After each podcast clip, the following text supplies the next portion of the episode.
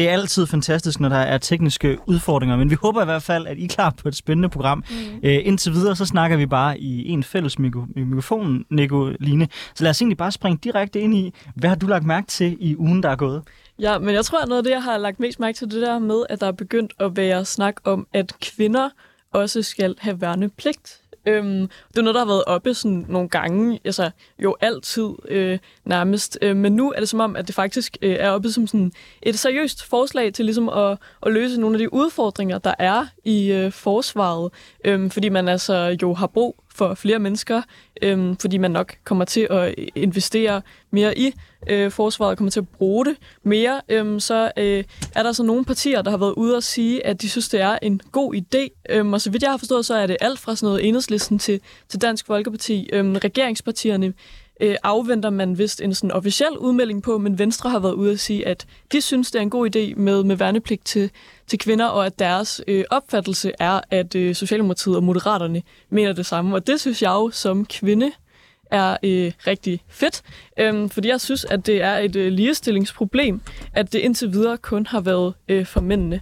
Øh, så jeg håber i hvert fald rigtig meget, at det er noget, der, der bliver til virkelighed. Jeg tror, det kan betyde både, at vi får nogle flere folk ind i forsvaret, men også, at det bliver normaliseret at være kvinde i forsvaret, øh, fordi man på, på samme måde som mændene har, har pligt til det, og ikke bare ret til at være med. Det tror jeg kan, kan betyde rigtig meget for de kvinder, øh, som er i, i forsvaret. Øhm, og så synes jeg også bare sådan helt ligestillingsmæssigt, at det er vildt mærkeligt, at man på den måde har gjort forskel så længe øhm, på kønnene, og at vi i 2023 stadigvæk har et sådan på den måde en kønsopdeling i vores øh, pligt til at, at, at ja, være øh, i, i værnepligten. Øhm, så det håber jeg rigtig meget, at, øh, at man kommer til. Altså, når det kommer til professionelle soldater, så har jeg det sådan, synes jeg, det afgør, at man stiller de samme krav. Altså, man skal kunne opnå og kunne de samme fysiske krav øh, for at kunne være soldat, uanset om du er mand eller kvinde, men ikke ændre det. Men det gør men, man jo også. Og hvis jeg må færdiggøre min pointe, så synes jeg, at når vi ser på værnepligten, så det, at den ikke øh, går ind over kvinder, det tror jeg er et resultat af, at man stadigvæk øh, hænger fast i nogle lidt, i min optik, gammel syn på, hvorvidt at kvinder kan varetage øh, det, det vil sige at være soldat. For i dag, så er der selvfølgelig langt flere øh, sådan, man kan sige, tekniske og teknologiske mm. aspekter af det at være soldat. Det er ikke bare et spørgsmål om fysisk råstyrke. Og derfor synes jeg, det er rigtig, rigtig fint, øh, at man bringer kvinder i spil. Jeg vil så sige, den vandepligt, vi har i dag, er jo en fucking joke. Altså, den er så kort, at den ikke kan bruges til særlig meget. Så jeg er helt åben over for at se på, at man skal udvide den til kvinder også. Mm. Men jeg synes, første skridt, det må være i samme omgang, så udvide den, så den kommer op på, ja, 8 eller 12 måneder, som den har været tidligere. Jeg faktisk i den kolde krig var den jo helt op på 24 måneder, da den mm. var længst mig bekendt. Så langt behøves vi ikke, ja. men jeg synes, at 8 til 12 måneder må være et passende leje i den situation, vi er i dag, fordi fire måneder, altså man når jo knap nok andet end at kravle i en skov og skyde en enkelt gang med en pistol, og så er det hjem igen. Altså. Ja, altså jeg tror, at der er nogle dele, som jeg har forstået det, hvis man for eksempel er i Beredskabsstyrelsen, så er det 8 måneder. Øhm, så det kan godt være, at man skulle se på at få alle dele af værnepligten op på det niveau, det er jeg sådan set enig i. Men vigtigere synes jeg godt nok, det er at, at få ligestillet kønnene. Øhm, det, så det, det håber jeg rigtig meget, at man kommer til. Øhm, men med det sagt, øh, så øh, skal vi også lige nå at høre, hvad du, Anders, øh, har lagt mærke til i ugen, der er gået. Der er jo den metafor nogle gange, hvor man siger, at en sommerfugl, øh, den svinger, det kan starte en orkan. Og det er lidt det, jeg føler, vi har været ude for her i den seneste uge, hvor øh, Rasmus Paludan af alle mennesker har startet en diplomatisk skandale øh, mellem Sverige og Tyrkiet. Det, man skal holde sig for øje lige nu, det er, at selvfølgelig så har Paludan lavet det, han plejer at gøre. Han går ud og brænder en koran. Så er der en masse folk, der er blevet sur over det, og det har han det sjovt med, fordi ikke bare så tror jeg, han har pyromaniske tendenser, han elsker også at sætte ild til debatterne i de lande, han er en del af. Tyrkiet står over for et valg, hvor Erdogan er i gang med at tabe til den sekulære og demokratiske opposition, og han er selvfølgelig interesseret i at rette fokus på udenrigspolitiske skandaler, som så kan give ham noget medvind. Og han prøver at udnytte øh, det, det, den svenske ansøgning om medlemskab af NATO til at sikre noget mere opbakning fra hans religiøse base i Tyrkiet. Mm. Midt i alt det, der vælter Paludan ind med hans koranafbrænding, det har Erdogan grebet som en del af den tyrkiske valgkamp, øh, og nu har han slået fundamentalt tvivl om, hvorvidt øh, at Sverige kan blive medlem af NATO. Der er selvfølgelig også, synes jeg, nogle helt åbenlyse ytringsfrihedsmæssige spørgsmål i den måde, som den svenske regering prøver at afbalancere de hensyn lige nu, ved egentlig, synes jeg, at tale ytringsfriheden lidt ned, mm. øh, og på mange måder også ligesom gå det ærne, der er, og sige, at, at det skal han selvfølgelig være forhindret i. Mm. Så der er mange dilemmaer og aspekter i det her. I, mit bedste råd til folk, der lytter med, og hvis jeg skulle rådgive de folk, der er i det politiske etablissement, mm. så er det, lad være med at lytte til noget som helst, øh, Tyrkiet øh, siger indtil, at det valg det er overstået. Fordi det virker til, at det primært er for det øh, tyrkiske indrigspublikum lige nu. Og, og at de er så interesserede i, at der bliver gjort noget på det her, det er jo også bekymrende på en eller anden måde. Jo, altså i hvert fald også fordi, at på trods af, at det jo kræver en enighed i NATO, hvis Sverige ligesom skal øh, ind og være medlem, så øh, tror jeg, og jeg regner i hvert fald også med, at altså, alle de andre NATO-medlemmer jo kommer til også at have en stor, stor påvirkning øh, på Tyrkiet i, i det her spørgsmål. Øhm, de har jo allerede indgået en, en aftale for noget tid siden, øhm, Tyrkiet og Sverige, som også indeholdt sådan noget med, øh, så vidt jeg forstod, at Sverige skulle udlevere nogle, nogle tyrkiske fanger, måske i hvert fald, det var sådan lidt uklart, øhm, men at Sverige i hvert fald også skulle give noget for at komme med i forvejen, øhm, så er det svært ved at se, at Tyrkiet skulle bruge det her, den her koranafbrænding af altså jo en skør mand øhm, til ligesom rent faktisk i NATO at sige, nej, Sverige må ikke komme ind og, og være med. Øhm, så jeg er ret enig i din analyse, at det, at det må være det indrigspolitiske, der, der spiller ind. Helt sikkert. Øhm, og så må man jo så sige, desværre så har de mulighed for at tage NATO som gissel. Det har de mm. jo også gjort ved mange andre lejligheder, hvor Erdogan øh, agerer som en gemen krejler og prøver at presse de andre lande til at føre den politik, som han gerne vil jeg tror, jeg anerkender, lige nu har vi brug for øh, Tyrkiet, fordi hvis mm. Bosporus bliver åbnet op for den russiske flåde, så er Ukraine i problemer. Jeg hader at være i den situation, og spørger du mig, så har jeg altså lidt svært ved at se primært, hvad Tyrkiet laver i NATO med Erdogan mm. ved en spidsen. Det er en alliance, der burde stå vagt om demokrati og frihed, og jeg har svært ved at se Erdogan gøre andet end at krænke den i hans egen land. Jo, i hvert fald men, også... men man skal selvfølgelig huske, at der selvfølgelig også kan være Tyrkiet efter Erdogan. Mm. Og øh, ej, hvor jeg virkelig håber, det lykkes dem at vælte ham. Jeg er helt enig, altså også fordi man jo kan være lidt nervøs for, hvis man ikke havde Tyrkiet med i NATO, eller hvis man får dem sådan på en eller anden måde øh, skubbet så meget ud i, i siden i NATO, at de, de hellere vil øh, gå sammen med, med Rusland. Øh, man har jo set, jeg tror, Erdogan har det på det seneste holdt nogle møder med, med Putin. Øh, lidt uhyggeligt, synes jeg. Og købt russiske våben. Det, ja. Jeg tvivler om, hvor glad han er for lige nu, når han har set dem i praksis. ja, det, det kan man jo så spørge om. Øh, men ja, man kan i hvert fald virkelig håbe på, at, at demokratiet i Tyrkiet fungerer, og at, øh, at befolkningen forhåbentlig er blevet lidt klogere siden, øh, siden sidste valg. Det må man virkelig håbe. Det bliver i hvert fald spændende at se, hvordan øh, den diskussion kommer til at udfolde sig i praksis, øh, og hvorvidt Sverige bliver medlem af NATO. Det er jo fuldstændig afgørende for NATO's militære kapaciteter over for Rusland. Og i øvrigt som skandinav, så kan man jo ikke lade være med at synes, at det ville være fantastisk, hvis vi kom i samme alliance som vores øh, svenske og finske øh, brødre, øh, så vi ikke øh, længere skulle se på, at de var neutrale. Det må tiden jo vise, om vi kan øh, nå det. Men... Øh, Ja, ja, helt sikkert. Ved du egentlig noget om, hvornår den her øh, sådan NATO-afstemning er om, om medlemskabet af Sverige og Finland? Hvornår, øh, hvornår de skal stemme om det? Ja, præcis. Jamen, det, er jo, det bliver jo først fastlagt, når det i virkeligheden er, er, er enighed. Så situationen lige okay. nu, det var jo, at man havde et topmøde øh, her i efteråret, hvor man regnede med, at de skulle konfirmeres. Mm. Og så lavede Erdogan det træk, han altid gør, nemlig at trække tiden, trække tiden, trække tiden, for at håbe på, at han kunne få nogle flere indrømmelser fra Sverige og fra Finland. Øh, og nu står vi så her. Øh, spørger du mig, så er det ikke realistisk, at de får øh, godkendt deres medlemskab, før den tyrkiske valgkamp den er overstået. Mm. Øh, og mig bekendt har de valg enten i maj eller i juni. Ja, så man kunne håbe på, at det i hvert fald kunne komme på plads måske i efteråret eller sådan noget. Men altså, med en krig i Europa, så er det jo sådan lidt presset, ikke? Man kunne godt tænke sig, at det ligesom øh, var noget, der, der var orden i at styr på i, i, på nuværende tidspunkt. Helt klart. Før vi, før vi så bliver alt for bekymrede for vores svenske og finske venner, så må man sige, både har den russiske her vist sig som værende imponerende inkompetent, men jo også det faktum, at NATO har signaleret ret klart, mm. at i den her proces, vi er i nu, hvor de er på vej til at blive optaget. Så er det ikke sådan, at man bare kan lave et angreb, og så kan man komme NATO i forkøbet. Så vil de blive set som et angreb på NATO, ikke? Ja, helt sikkert. Så det, det, er, det er i hvert fald det, man kan sætte vores forhåbning til. Og så kan man selvfølgelig også sætte sin forhåbning til, at svenskerne efterhånden begynder øh, at leve efter det samme princip, som vi i Danmark nu i mange år har levet øh, på i forhold til Rasmus Paludan, nemlig don't feed the troll. Hold op med at give ham mere opmærksomhed. Det er det eneste, øh, han går efter, og det er det, han får ud af at lave de her øh, koranafbrændinger igen og igen og igen. Lad være med at falde i hans fælde. Nå, men her i studiet, der har vi fået besøg af tre fantastisk skarpe gæster. Øhm, den første, jeg skal byde velkommen til, det er dig, Frederik Ingevoldsen. Velkommen til. Mange tak. Du er socialdemokrat, og i dag, så vil jeg nok sige, nok primært repræsentant øh, for FH. Velkommen til i programmet. Tak skal du have. Tak skal du have. Vi lægger altid ud med at spørge vores gæster, hvad har fyldt noget for dem i ugen, der er gået? Så nu kigger ud på dansk politik. Hvad er så historien nummer et? Ja, altså, jeg ved ikke, om jeg lige kunne sige, at jeg er repræsentant for FH, men jeg arbejder i hvert fald i fagbevægelsen, og, og derfor tænker jeg ikke, det kommer som et stort chok, når jeg siger, at Stor Bededag har fyldt ret meget for mig og mit, øh, mit daglige virke. Øhm, det, det fylder meget for os alle sammen, men særligt i fagbevægelsen synes vi, det er noget svineri, for at sige det som det er, at man på den måde stjæler som 20 natten øh, frihed fra hele almindelige lønmodtagere i Danmark. Og det kommer vi nok også til at komme ind på lidt mere, men hvis vi så kan gå lidt mere personligt også i forhold til den diskussion, der er øh, internt fagbevægelsen, Socialdemokratiet, jeg ved, det er en svær debat at gå ind i, men, men hvordan fornemmer du stemningen er altså generelt, fagbevægelsen har jo meldt ud, at man er meget, meget skeptisk over for indgrebet. Det må vel også gøre ondt på en hel del af socialdemokrater, den diskussion, der er nu. Altså, Socialdemokratiet er jo øh, på mange måder et parti, der både udspringer og er en tæt forbindelse med fagbevægelsen. Ja, jeg håber, det det går ondt. Altså, det skal da gå ondt, når man på den måde skider i nælderne, som jeg synes, mit parti er i gang med at gøre med det her store bededag-projekt. Jeg synes, det er ramt fuldstændig ved siden af skiven. Jeg synes, det er historieløst, og synes, det er mangel på indsigt i sin egen ideologi.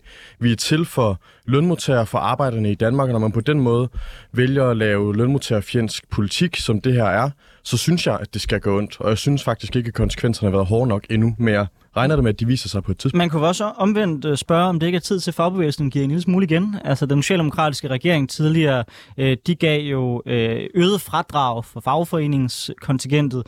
De gav A-kasse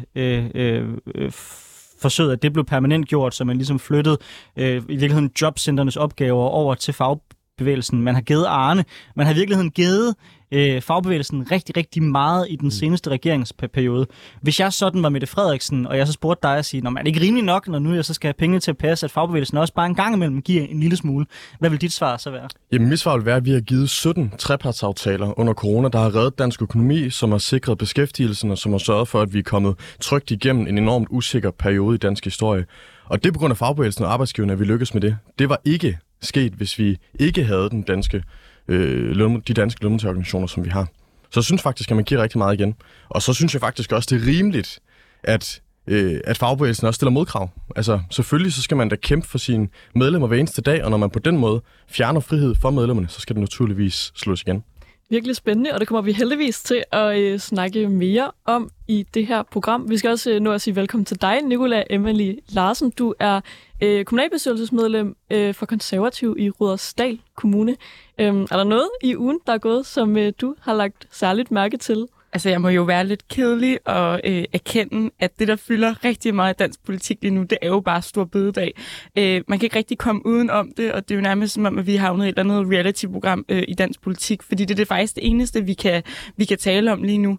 Øh, så så jeg, må, jeg må desværre hoppe med på vognen og sige, at jeg synes, det er stor bededag, der fylder, og så er der selvfølgelig alt vores lokalpolitiske, der også fylder. Men øh, hvis vi kigger på dansk politik, så, øh, så vil det helt klart være mit, øh, mit bud nummer et. Og hvor som sådan konservativ altså, er din kritik? Er det, er det det her med sådan, traditionen omkring Stor Bededag, eller er det at tage en, en fridag fra, fra lønmodtagerne?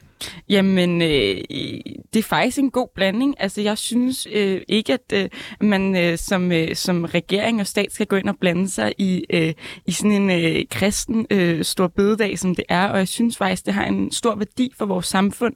Men jeg synes også, at det er tavligt, at det endnu engang er at danskerne, der skal betale sig direkte for det, i stedet for, at vi har en regering, der gerne vil, vil prioritere. Øh, så en, øh, en fin blanding. Altså, vi kommer som sagt meget mere ind på hele spørgsmålet om finansiering, stor bededag, forsvaret, alt det der.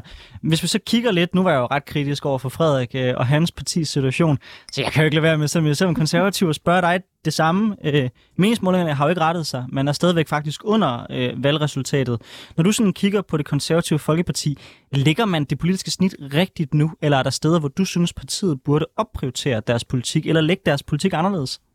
Altså, jeg tror, at, øh, at, vi, at vi skal i gang, og jeg har en stærk forhåbning om, at vores øh, folketingsgruppe nu kommer til at fokusere på at genopbygge vores parti og fokusere på, på kernen.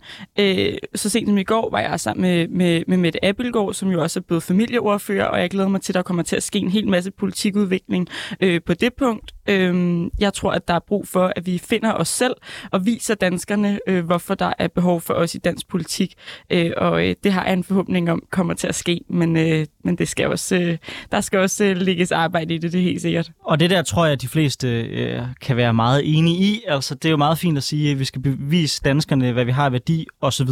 Men hvis du prøver at blive lidt mere konkret på, hvilke nogle politiske områder i din optik burde partiet opprioritere? Altså er der nogle særlige områder? Du har selv været folketingskandidat. Hvis du havde siddet der, hvad havde du så sagt i folketingsgruppen, man skulle lægge mere vægt på, eller have en anden politik på? Jeg tror, øh, faktisk, at vores politik er rigtig god, men jeg tror, vi har problemer med at formidle den. Øh, nu er jeg selv med til at sige nu, at jeg synes, at vi skal genopfinde os selv lidt. Vi skal simpelthen politikudvikle noget mere, for eksempel på øh, familieområdet. Vi skal snakke endnu mere sundhed. Øh, vi står stadigvæk, og vi er ikke rigtig kommet nærmere på, øh, hvordan vi løser øh, krisen i vores øh, sundhedsvæsen. Der skal vi ind og lægge energi. Vi skal tale klima og miljø. Øh, vi er heller ikke rigtig kommet videre derfra. Det eneste, der ligesom er sket, siden vi har fået en regering, det er, at vi bliver ved med at tale om, om, om stor bededag så jeg tror egentlig, der er mange om, altså områder, hvor vi kan gå ind og markere os, og det er helt sikkert de områder, hvor vi ligesom står i hver deres krise lige nu, øh, og det synes jeg, at vi skal, vi skal lægge en ekstra indsats i. Så man mangler måske at vise en blødere politik? Ja. Hmm. Den sidste, jeg skal byde velkommen til her i programmet, det er dig, Alexander Sascha. Du er folketingskandidat for Venstre. Velkommen til. Tusind tak. Som du ved, så spørger vi jo altid vores gæster først, hvad har fyldt noget for dem i ugen, der er gået. Og nu er der to, der har sagt stor bededag, så jeg bliver simpelthen nødt til at stille dig som, som krav, at det ikke bliver stor bededag, som du svarer. Så udover det, hvad har så været den vigtigste nyhed i din optik i ugen, der er gået? Øhm, det har været noget, der har været lidt nørdet faktisk, men øh, jeg kommer fra erhvervslivet, og noget, jeg har fulgt rigtig meget med, har været øh, i World Economic Forum også, og kunstig intelligens, og noget, der har fyldt rigtig meget hos os, har faktisk været den her nye chatrobot, der hedder Chat øh, uh, GPT, som kommer til at tage over mange eksamener. Øhm, og man ser allerede elever, der bruger de her, øh, kan man sige, den her kunstig intelligens til at udføre deres eksamener, og man ser rigtig mange virksomheder, som nu faktisk vil forkorte eller fyre deres medarbejdere, fordi at den her robot kan faktisk overtage utrolig mange funktioner. Og det er noget, jeg har faktisk undersøgt, og der har fyldt ret meget i forhold til, at der kommer til at ske rigtig meget i år øh, på arbejdsmarkedet med den her nye robot. Jeg tror, med sådan nogle udviklinger, tror jeg altid, man overvurderer, hvor hurtigt sådan nogle forandringer sker. Jeg tror ikke, det sker i år eller næste år, men jeg er helt enig. Altså, jeg er helt blown away. Jeg har brugt det helt vildt meget. Altså, det er jo vildt fedt, hvis man sidder og laver en læserbrev, og jeg har skrevet læserbrev, så kan jeg skrive, så kan jeg skrive læsebrev, så kan jeg sige, hej, øh, vil du komme med nogle forslag, hvordan det læserbrev bliver bedre? Så, vil han, så siger chat, eller chat uh, GPT, GPT siger så, okay, fint, Øh, du kan gøre det ved så at skærpe din indledning. Du gøre det ved at gøre det her. Virkelig? Øh, har du overvejet at mm. bringe nogle flere mm. studier ind, så kan man spørge dem, hvad, hvad, har du nogle steder, jeg kan research på studier? Så siger de ja. Gå ind og tjek det her, det her, det her område. Altså, det er jo helt mm. vildt, de muligheder, der er. Det kan også bruges til, hvis du researcher på et område. Altså, der er virkelig nogle ting, hvor man kan Altså, det er i virkeligheden en enormt udvidet version af Google. Folk snakker meget om kopi og opgaver og sådan noget der det der shit tror jeg ikke på, fordi den er stadigvæk dårligere, end det de fleste mennesker vil gøre. Men det der med hele tiden at have nogen, du kan reflektere med, du ikke behøver at sætte dig ned og snakke med nogen, men kan brainstorme men med det... den app, og dermed så have en eller anden forbindelse mellem dig og den, der kan forbedre dit eget arbejde. Det tror jeg, der er et kæmpestort potentiale i. Det er ret vildt. Altså, den kan virkelig, især inden for SEO og inden for hele den her digitale, det digitale område, så kender jeg allerede folk, som faktisk kommer til at miste deres arbejde, fordi det, de gjorde, var det chat GPT nu kan gøre og udføre. Men selvfølgelig, den bliver bedre og bedre for hver gang folk bruger den. Så det er noget, jeg synes, der er utrolig spændende. Men, øh, men Alexandra, er du så mest nysgerrig på den, eller mener du, man i stedet for skal sådan opsætte noget, noget lovgivning, nogle regler for, hvornår og hvordan den må bruges? Rigtig godt spørgsmål. Jeg tænker, øhm, det kommer til at virkelig tage kraft øhm, om et par måneder, måske om et par år, og der kommer helt klart brug for at træde en kraft ind, tænker jeg, fordi den kan overtage så mange funktioner, og jeg kender allerede til, at man har haft rigtig mange meget kunstig intelligens på øhm, allerede udarbejdet, men man har ikke lanceret det, fordi man vidste den effekt, den ville have på arbejdsmarkedet, fordi alt for mange vil miste deres arbejde. Så jeg tror, der kommer til at være en lovgivning i forhold til det indtil videre så er den ikke så perfekt, så, som Anders jeg siger, korrekt siger. Man vil ikke kunne bruge den, tror jeg, til en eksamen som sådan. Men øh, jeg tror, ligesom man fik GDPR med data, lovgivningen kommer også efterfølgende, efter, kan man sige, finanskrig. Altså, der kommer til at være lovgivninger, der træder i kraft. Øhm, og det er jo noget, man taler meget om i Europaparlamentet. Altså, digital lovgivning, digitalisering er jo en af topemnerne sammen med klima og forsvar.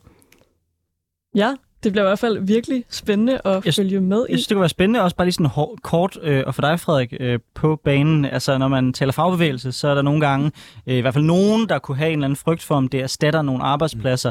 Jeg ved også, det er noget, der er lidt forskellige holdninger til. Jeg har selv arbejdet hos Dansk Metal. Der var man meget sådan, robotter er nice, fordi robotter gør i virkeligheden, at der kommer et større behov for faglært arbejdskraft. Jeg tror, det samme tilfældet med AI-teknologi, at det i virkeligheden skaber øget behov for arbejdspladser, og ikke mindre.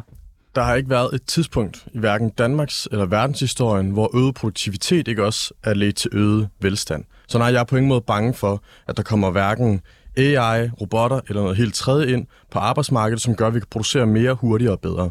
Det var det korte svar.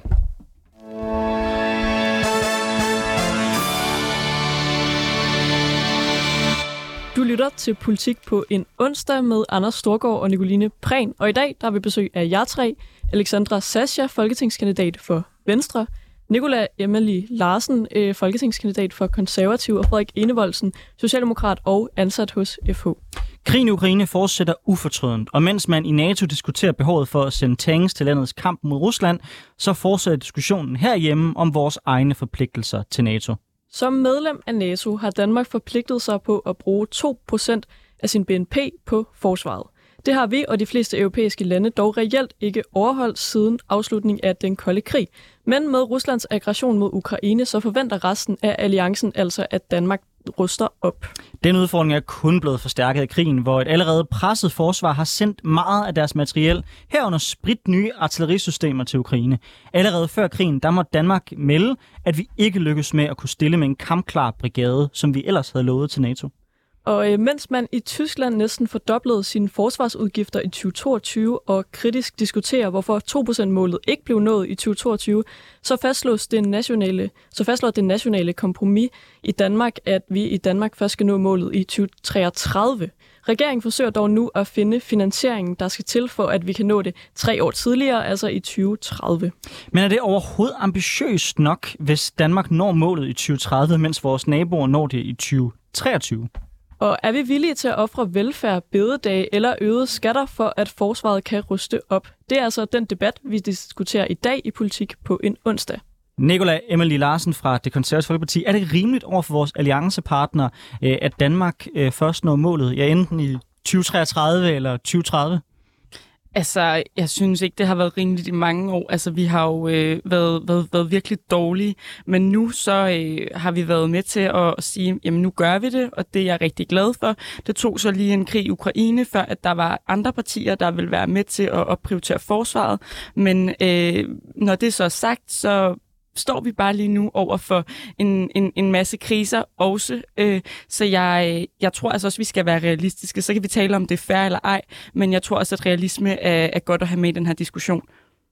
Det, det er sådan set enig med dig i, men jeg må så også ærligt, ærligt indrømme, at jeg synes, når vi diskuterer om det er 2030 eller 2033, jeg har næsten lyst til at grine. Mm. Altså, øh, den her krig, altså Putin kan jo fandme være nødt til Berlin, før, før, før vi når at nå 2% af BN, B, BNP'en. Hvis han overhovedet lever til 2030, 2033, altså det er så langt en horisont, at det i min optik ikke giver mening at tale om det som et umiddelbart modsvar nu på den udfordring, som vi står i. Er du enig? Ja, det er jeg fuldstændig enig i. Altså, det håber jeg, at vi alle sammen er. Øh, der er ikke så meget at sige til det. Men alligevel synes du, det er okay, at man, at man beslutter at vente?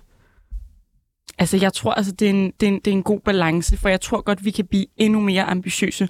Men det kræver jo også, at der er flere, der gerne vil være med til det. Øh, jeg kan godt se øh, mit parti være med til at fremrykke det yderligere, men hvis man gerne vil have de her bedre forsvarsforliger, som vi er kendt for at have i Danmark, mm. øh, så kræver det, at alle partier gerne vil det. Og det tvivler jeg faktisk på, at vi kommer til at se her i dansk politik, fordi der er øh, sundhed, og der er klima, og så tror jeg, at, øh, at vi kommer til at se en endnu mere skarp opdeling i, om folk virkelig synes, at det at forsvar er det rigtige. Så realistisk set, hvis alle partier skal være med, så tror jeg, at 2030 er realistisk. Men ellers så, øh, ja. Og hvad, hvad siger du, Alexander Sascha, fra, fra Venstre, som jo altså, dit parti har været med til at, at lave det her forslag, der skal fremrykke det fra øh, 33 til 30. Er det nok, eller er der brug for, at vi fremrykker det yderligere? Altså, jeg må være lidt enig her med, hvad der er blevet sagt i forhold til, at realismen skal også træde ind. Altså, jeg synes, Venstre har stået fast i mange år nu, at der skal være en ligesom, oprustning af forsvaret, fordi det er vigtigt. Og det er som sagt nu med krigen, at man virkelig kan se, hvor vigtigt det er. Og krigen fortsætter. Sanktionerne bliver hårdere fra Europaparlamentet. Så desværre ligner det ikke, at det kommer til at ende umiddelbart. Øhm, og vi er et lille land, så vi skal have et stærkt forsvar. Øh, I forhold til Stor Bededag, så synes jeg, at som sagt, det er en svær beslutning, og der er meget skeptisme, men med et hvert lovforslag skal der være en finansiering til det. Og det er noget, der det er en pris, vi bliver nødt til at betale. Øhm, og jeg synes ikke, at vi skal betale med en reduktion af klima på klimaområdet, fordi det er noget, jeg har stået stærkt inden for, eller med forhøjelse af skatter, eller på velfærden på det tidspunkt, derfor synes jeg, at sådan noget som en afskaffe en helligdag, som alligevel ikke har, kan man sige, en helt konkret bibelsk øh, relation, som de andre helligdage har, og også kunne øge arbejdsudbuddet, øh, synes jeg faktisk er et ret, god, et ret godt forslag. Og, og helligdag kommer vi til at diskutere mere senere, men hvis jeg så holder fast i det, du siger, skal jeg forstå det sådan, at når du skal lave en prioriteringsliste, så siger du velfærd, klima og at skatten holder i ro, det er de tre vigtigste ting, og så forsvaret nummer fire. Altså er de tre andre ting Nej. vigtigere, hvis du skal prioritere? Nej, jeg synes lige nu, det der fylder næsten mest, er selvfølgelig forsvaret, fordi krigen er altså bliver ved. Så jeg synes, forsvaret lige nu er, derfor er også regeringen kommer ud med det og snakker om det, og vil gerne ligesom gøre det så hurtigt som muligt. Øhm, så jeg synes, forsvaret er helt klart topprioriteret i øjeblikket, men også sammen med de andre emner. Og hvad med dig, Frederik øh, Indevoldsen? Øhm, du er jo skeptisk over for finansieringsforslaget. Det er hele fagbevægelsen i forhold til det her med afskaffelsen af en helligdag. Men hvis vi kigger væk fra det og bare ser på altså, forsvaret, synes du så, at, at det er godt at rykke det fra 2033 til, til 30, dermed at nå op på de 2% af BNP, eller, eller skal det fremrykkes endnu mere, eller hvor ligger du på den? Altså, jeg synes jo grundlæggende, når man har forpligtet sig til noget, det har vi i NATO, så skal man leve op til det. Det er for dårligt, at vi ikke har gjort det før nu. Øh, og, og nu må vi så diskutere, hvornår kan vi komme til at leve op til 2%. Og om det så er 2030 eller 2033, det har absolut ingen kobling til krigen i Ukraine at gøre. Altså det, den præmis bliver bare nødt til at skyde til jorden med det samme. Om vi lever op til 2% øh, i 2030 eller 2033, kommer ikke til at have nogen effekt på, hvad Putin gør i Østeuropa. Altså 0 og en fis. Det vi kan diskutere, det er, hvornår det er ret og rimeligt at man lever op til de forpligtelser, man har over for det fællesskab, man indgår i, nemlig i NATO. Og det skal vi naturligvis gøre så hurtigt som overhovedet muligt. Men spørgsmålet er så, hvad skal det være på bekostning af? Og der har damerne ret herover. Mit, mit, min prioritet er bare, at det ikke skal være på bekostning af den hele almindelige lønmodtager. Min prioritet er bare, at når vi får flere og flere penge i det her samfund, når uligheden stiger år efter år efter år efter år, så er det kun ret og rimeligt, at dem, der har aller, allermest, og allermest til sig, også dem, der betaler den største bid i kagen. Også når det kommer til forsvar. Tyskland øh, siger, eller sagde, at de kunne nå det øh, samme år, altså sidste år. Øh, de har nu måtte melde, at de ikke kommer til at nå det, eller de ikke nåede det sidste år, og de håber på at kunne nå det i år stadigvæk. Det er ligesom deres tidshorisont. De ser det som et umiddelbart svar på krigen i, i Ukraine. Er det ikke rigtigt forstået? Vil du ikke mene det, at hvis, man, hvis Danmark skulle beslutte det samme, vi skulle være klar inden for måske halvandet, to år, så vil det, uanset hvordan man laver det, koste noget for nogen. Jo. Jo. Godt. Og den, den, det anerkender jeg fuldstændig. Det er der ikke nogen tvivl om. Spørgsmålet er bare, hvem det skal koste noget for. Jeg synes, det er helt fair at sige Tror du, man til dem, der tjener udenom... allermest, at det er dem, der skal koste mest for. Klart. Øh, jeg tænker dog stadigvæk, at det er svært at komme udenom, at det også kommer til at have en eller anden konsekvens for den almindelige dansker. Så kan man godt sige, okay, den største del skal løftes af de rigeste i vores samfund. Det er jo en fair nok holdning at have. Men vil, kommer det ikke til at koste for os alle sammen, hvis vi skal opruste så massivt på så kort tid? Altså nu man laver man den der top-top-skat. Hvis man rykker top-top-skat-grænsen fra 2,2 til 1,5 million, så vil man have den samme fortjeneste. Ja, som stod det var bed, meget konkret. Som stor bededag, så har vi ja, rykket den til 2030. Nu taler vi så om at nå det på to år. Jo, men det, det har jeg ikke talt om. Det, det, det er på ingen måde det, jeg okay. synes, at vi skal, fordi så kommer det til at være på bekostning af synes... mange andre vigtige områder. Jeg synes ikke, det skal være på bekostning af vores okay. velfærd. Vores sundhedssystem er i knæ og siger allerede, at det er et åbent kødsår. Det nytter ikke, at vi begynder at, at vente med at operere på det. Det skal vi fikse med det samme. Og så er der jo faktisk en uenighed her i panelet om, hvornår det er, vi skal nå vores mm. NATO-forpligtelser. Du siger så, som jeg hører det, at 2030, det må være fint. Det bør vi kunne finde finansiering til. Jeg siger sådan bare, set, at om det er 2030 eller 2033, kan være mere eller mindre lige meget okay. i forhold til Ukraine. Men der er ikke noget mål om, at vi ligesom Tyskland skal forsøge at nå det før det? Nej, ikke fra min side. Altså, jeg synes egentlig, at man også gerne må tage den diskussion, der hedder ret og rimeligt. Altså, øh, i mine øjne, der skulle vi jo have oppet os altså, for flere år siden, og nu så, så bruger man hele den her diskurs om krig i Ukraine, og, og det er jo, altså, ja, nu sker der noget, så på den side er det fint nok, men jeg synes egentlig også, der er forskel på Tyskland. Altså, hvis man kigger på, på Tysklands historie, øh, har der jo også været en, en, en klar anderledes øh, holdning til det at have et, et, et militær, øh, altså, de har haft et stærkere militær væsentligt længere tid end, end os, altså, og har, det har været en helt anden prioritet øh, i mine øjne. Må, må, må jeg lige spørge ja. lidt ind til det? Altså, Tyskland har jo været mere eller mindre pacifistisk siden mm. 2. 2. verdenskrig og har haft en, en voldsom modstand mod overhovedet at have nogen stående her. Det har været en stor diskussion i Tyskland, og noget, hvor man kalder det et, altså et historisk skifte, at man i Tyskland nu begynder at opruste. Så hvorfor at du mener, at der Jamen, er en forskel der? Ja, jeg prøver lige at, at sige det på en anden måde. Altså forskellen ligger jo i, at jeg ser dem som en af vores stormagter i Europa, så jeg ser også dem som at have et ansvar. Så man diskuterer, hvordan man har et, et militær eller ej, men hele den her sikkerhedspolitik har jo flere dimensioner end at bare at have et, et, et militær. Øh, så øh, set fra den synsvinkel og ses fra øh, pengene, øh, så ser jeg bare Tyskland som være et andet sted. Øh, jeg mener, at vi i Danmark skal opprioritere lidt øh, forsvaret lidt mere, end hvad det er, vi gør. Men vi bliver også nødt til at have en reel samtale om, hvordan vi gør. Vi bliver nødt til ikke at blive presset til at gå ind i forsvarsforhandlinger, hvor vi skal afskaffe stor bededag for, at, altså for at være med. For hvis ikke vi får de her fælles diskussioner, så løser vi jo ikke noget. Og hvem ved, måske hvis vi alle sammen sætter os ned og kigger på, på finansiering og kan blive enige om noget. Nu har vi set en samlet opposition blive enige om, om, om tre besparelsespunkter, så kan man diskutere, hvor reelle de er. Men hvis man kan det, så kan alle partier, inklusiv vores regering, vel også sætte sig sig ned og åbne øh, øh, finansieringen lidt mere op. Og med de ord, og med de ord så lad os diskutere oppositionens forslag.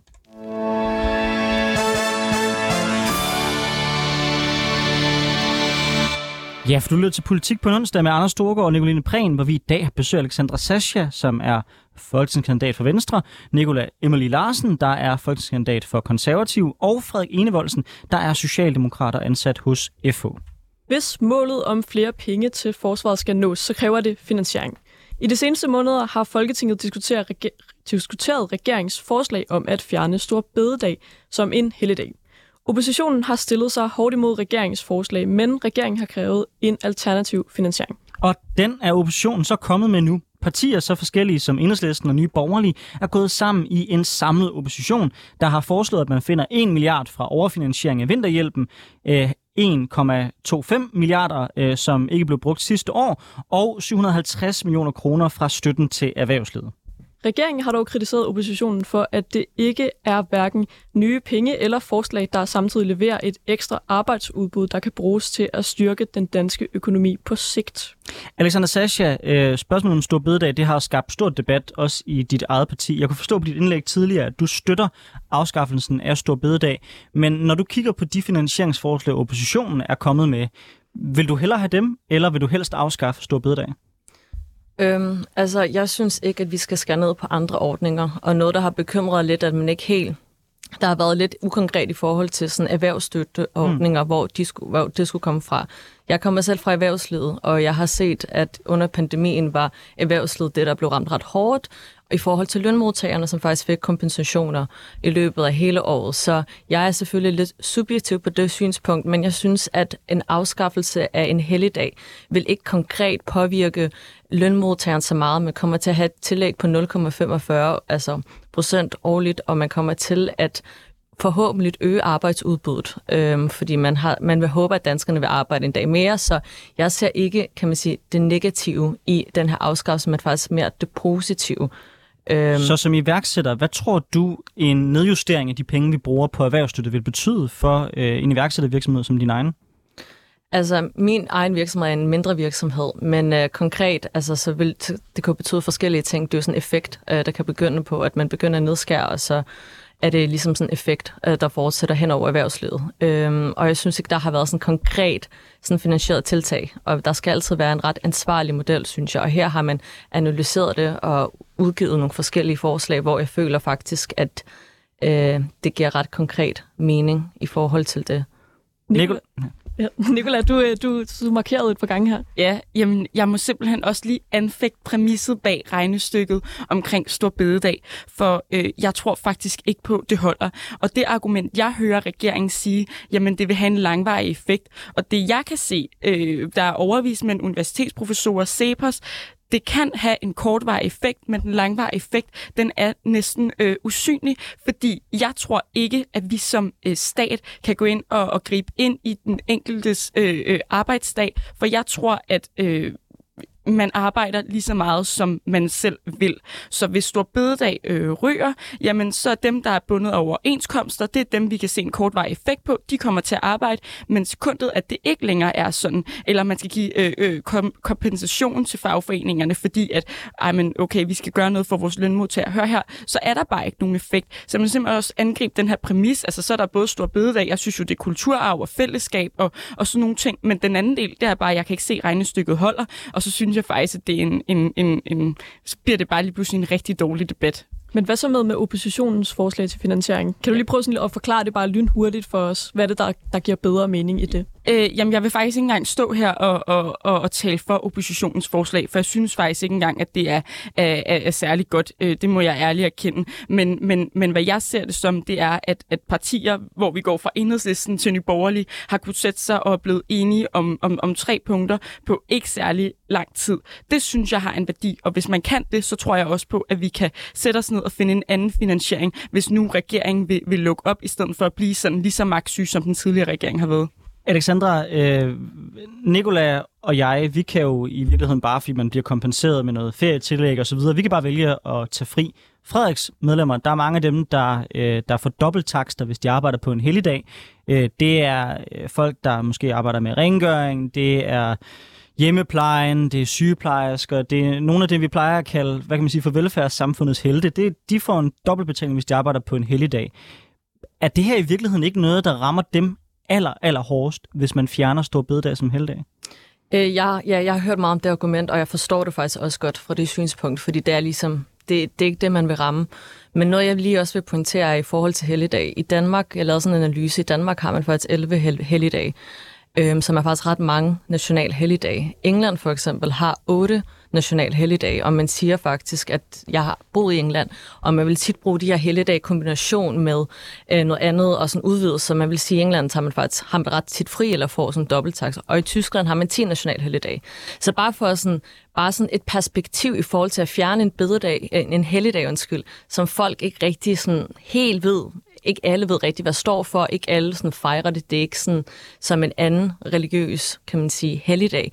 Jeg forstår faktisk ikke, hvordan den har skabt en så stor debat øh, på et også sådan følsomsområde, fordi det er ikke kun argumentet, at folk siger, at de lønmodtagere kommer til at arbejde en dag mere. Det er meget det her argument, hvordan kan man fjerne en helligdag, og hvordan kan regeringen bestemme over det. Øhm, det undrer mig faktisk, øhm, fordi jeg har også talt med mange på min alder, hvor de dog nok ved, hvad det er, og ikke rigtig lønmodtagere, som, som sagt ikke vil blive så påvirket af det øh, på samme, altså Jamen altså, for det første, så, så er Danmark jo mere produktiv per indbygger end både England og Tyskland. Så, så, så præmissen om, at det skulle gavne vores øh, virksomheder, vores privat erhvervsliv, hvis man fjerner den her dag, altså den holder i hvert fald ikke i virkeligheden. Der er vel ikke noget, der peger på, at det hjælper at fjerne frihed for lønmodtagerne, så får man et mere produktivt samfund. For det andet, med det argument, du kommer der, så kan vi lige godt fjerne alle helligdage. Vi kan også fjerne alle lørdage og de første fem ferieuger. Fordi der er ikke nogen religiøs betydning for nogen af de fridage. Det, det netop gør, det er, at vores lønmodtagere i Danmark lader op, får ro i sindet, får tid til familie, får tid til foreningsliv, får tid til sammenhængskraft i vores land. Men med det argument, du kommer med, så kan vi jo øge arbejdsudbuddet herfra og så til månen. Der er jo næsten ikke nogen grund til at holde fri, medmindre det er juleaften eller påskedag. Og det synes jeg bare er helt vildt ærgerligt. Jeg forstår simpelthen ikke den her idé om, at man kun kan holde fri, hvis det står i en bog, der er mere end 2.000 år gammel. Altså, hvornår i alverden har vi købt den præmis? Det strider derimod netop det, der er den danske model, netop det, der sørger for, at vores produktivitet og vores virksomheder klarer sig godt sammenlignet med andre lande, nemlig at lønmodtagere og arbejdsgivere sætter sig sammen, finder ud af, hvad er gode forhold på arbejdsmarkedet. Og her, der siger lønmodtagere og arbejdsgivere, at det at fjerne en helligdag ikke rimer på gode løn- og arbejdsforhold. Så selvfølgelig, så giver det ikke nogen mening at fjerne den helligdag. Men Frederik, altså, nu er hele dagen jo per definition statsligt bestemt. Det er jo ikke noget, der normalt foregår øh, og bliver, arbe- og bliver aftalt mellem øh, lønmodtagerne og arbejdsgiverne. Det er jo uden for det system, hvor man forhandler om fridage, typisk fordi det er statsligt bestemt. Så kan man selvfølgelig argumentere for, at det er det grundlag, man forhandler på, som er det statslige grundlag under neden. Men, men, men det er jo ikke, altså man kan jo ikke som sådan sige, at det her det vil normalt være noget, som fagbevægelsen vil skulle aftale med arbejdsgiverne, fordi de, Nej, men jeg siger heller ikke, at det normalt er noget, de styrer ikke helligdage. Jeg siger heller ikke, at det normalt er noget, arbejdsgiver og lønmodtager vil skulle beslutte med helligdagen. Mm. Jeg siger bare, at det er med til at krakelere det fundament, som den danske model står på. Mm. Nemlig et fundament af, at vi grundlæggende har relativt meget frihed, at vi kan stole på øh, den lovgivning, der er omkring vores arbejdsmarked, at politikerne lige pludselig øh, ud af det blå laver store forandringer, som påvirker lønmodtagernes helt almindelige dagligdag. Alexander, nu, nu vil jeg gerne give dig et dilemma. Øhm, som det er lagt op til lige nu, så virker det til, at øh, Frederik og hans venner over i fagbevægelsen, de står sådan rimelig fast på det her. Øh, og der er nok også en vis risiko for, at de overenskomstforhandlinger, der er lige nu, de falder sammen som resultat af det.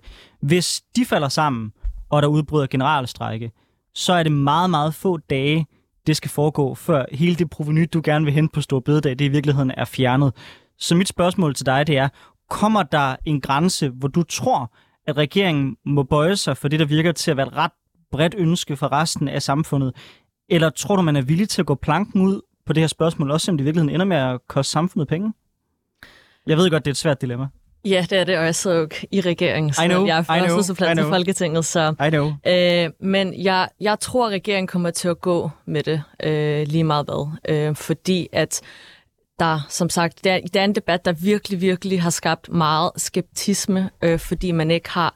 Øh, ja, man er skeptisk over det her med arbejdsudbud konkret, og ved det virkelig. Men jeg tror, øh, jeg håber også, at, at der vil komme en forståelse, fordi som sagt, det er et spørgsmål, man altid har i politik med en ansvarlig finansiering. Med et hvert politisk tiltag skal der være en finansiering.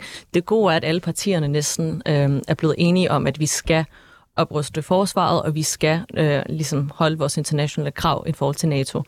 Men når det kommer til finansiering, så er man, ja, så er man selvfølgelig ald- ikke rigtig enig her. Men som sagt, jeg synes ikke, det skal komme på bekostning af velfærd og klima. Jeg synes virkelig inderligt, at øh, en afskaffelse af bededag, som er blevet diskuteret før faktisk. Det er ikke bare første gang, det sker. Der var allerede nogle forslag i 2008 og 2012 øh, med hensyn til stor bededag, så det er ikke sådan, at det kommer ud af det blå, øh, vil jeg sige. Og den, så jeg synes, at for, altså, regeringen vil gå mod, altså, med det, og jeg kan godt forstå, at oppositionen er ret utilfreds med den måde, at det bliver gjort så hurtigt, og man er bange for den her tyranni, der kan være i sådan en regeringstyranni.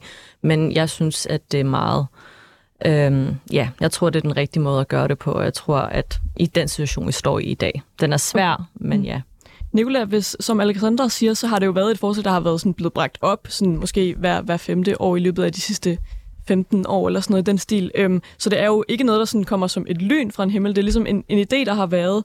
Øhm, hvis du sådan træder lidt væk fra sådan din egen holdning og ser på sådan, sådan realistisk, tror du så, ligesom Alexandra, at det er et forslag, der bliver til virkelighed? Men jeg synes faktisk også, at jeg har angrebet det ret realistisk, for hvis man ser tilbage her de sidste øh, gange, det er blevet sagt, jamen så er det blevet sagt, der hvor jeg angriber det, det, er det er lige så meget måden, man gør det på, det er, at man ikke inden valget går ud og siger, vi vil gerne afskaffe en, en helligdag. Øh, det synes jeg er, er dårlig stil. Jeg synes, det er dårlig stil, at man forkorter høringsfristen så voldsomt. Altså det er jo en kæmpe indgriben, det her, i hele vores, vores kultur og traditioner, og jeg synes også, det er reelt at høre, hvad andre har at sige. Og hvis nu, at regeringen vælger bare at trumfe det igennem, som øh, Alexandra lidt siger lige nu, at, at hun forventer, at de kommer til at, at gå med det, så bliver jeg lidt ærgerlig, fordi så bliver det jo lidt den øh, øh, kritik, Venstre havde af, af, af vores øh, socialdemokratiske regering sidste gang, at man bare trumfer igennem og bruger sin magt. Det er jo også det, man gør nu. Man vil ikke lytte på alle de andre partier, man vil ikke lytte på befolkningen. Alle de meningsmålinger,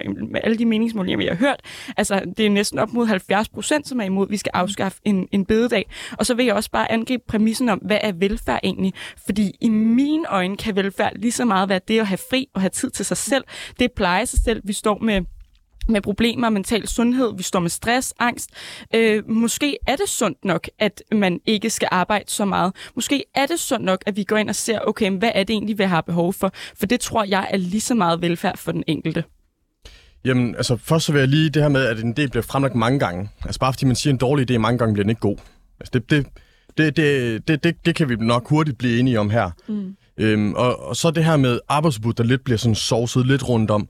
Det, det sker jo kun, fordi man frigiver offentligt ansatte, man så forventer at komme ud og arbejde i det private. Hvis det private så strækker nu her til OK23, på grund af, at man laver så store forandringer på arbejdsmarkedet med store bededag som konsekvens heraf, så går der jo mange år, før det øgede arbejdsudbud overhovedet eksisterer. For så slet ikke at tale om den fortjeneste, der vil være i statskassen.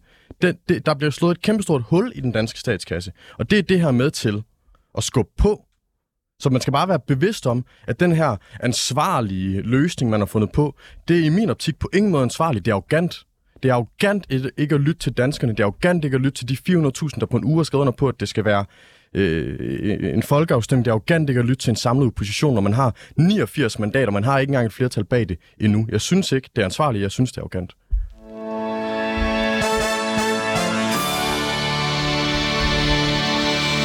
Du lytter til Politik på en onsdag med Anders Storgård og Nicoline Prehn, hvor vi i dag har besøg af jer, Alexandra Sascha, folketingskandidat for Venstre, Nicola Emily Larsen, øh, kommunalbestyrelsesmedlem i Rudersdal for konservative, og Frederik Enevoldsen, socialdemokrat og ansat hos FH. I årtier der har Danmark skåret ned på forsvaret i så høj grad, at vi ikke lever op til vores forpligtelser til NATO. Og som debatten om Stor Bededag illustrerer, så lader det ikke til at være nemt at finde de penge igen. De røde partier står stejlt på, at oprusten ikke må koste velfærd, men den blå mens de blå partier hverken ønsker afskaffelse af helligdag eller højere skat. Spørgsmålet er, om danskerne overhovedet er villige til at ofre noget på den sikkerhed, som vi i så mange år har taget for givet. Frederik Enevoldsen, det virker som om, vi står i en helt ny verdenssituation efter invasionen af Ukraine. Alt det, vi tidligere har tænkt, det der er vendt op og ned på. Øhm, du har en fod i både Socialdemokratiet og fagbevægelsen. Du pegede tidligere på, at du synes, at det er toppen af samfundet, der skal give mere. Men hvis jeg så prøver om at rette fokuset på dig, der hvor det gør ondt, hvad er øh, i din optik, hvad bør fagbevægelsen være villig til at give køb på for Ukraine og for den nye situation, vi er i? Altså man kan sige, til de sidste overenskomstforhandlinger, der blev der kørt argument om modhold, og nu skal vi også passe på at ikke overophede dansk økonomi. Og det købte man sådan set fra Dansk Fagbevægelses side. Man lå værd med at stille fuldstændig urimelige krav, og man gjorde sit bedste for at finde en løsning, som økonomien også kunne holde til. De gjorde om til sidste overenskomstperiode, og der så vi på trods af corona og inflation og alt muligt andet, at så bullede økonomien bare afsted. Altså der, der var næsten ikke nogen ende på, hvor mange penge man kunne tjene i toppen af samfundet, på trods af, at bunden skulle holde for. Så jeg synes faktisk, at det er lidt uretfærdigt at sige til helt almindelige lønmodtagere, som ikke har haft en reel lønsfremgang i flere år, at de nu endnu engang skal være dem, der holder igen så du er ikke villig til at give noget? Jeg synes netop, man har givet noget i mange år. Så synes jeg også, det er på, på, helt færre, man på et tidspunkt siger, nok er nok, nu skal vi rent faktisk også have noget okay, tilbage. Så nok er nok. I kommer ikke til at give noget mere overhovedet? Jeg sidder ikke på forhandlingsbordet og kommer heller ikke nej, til nej. det. Men jeg kan i hvert fald sige, at derfra hvor jeg sidder, så synes jeg, det vil være uretfærdigt og urimeligt at sige, at det er lønmodtagerne, der endnu en gang skal betale for en samfundskrise. Emily, øh, samme spørgsmål til dig. Øh, når vi øh, kigger på konservative værdier, så har I jo alt tid ment, at der skal tilføres flere penge til forsvaret. Hvis I skal have det ønske øh, opfyldt, og måske også tidligere, end man tidligere havde planlagt, hvad er I så reelt set villige til at give? Altså, kan I acceptere øh, højere skatter på erhvervslivet, eller som Frederik siger, at dem i toppen må betale lidt mere, fordi vi står i en krise?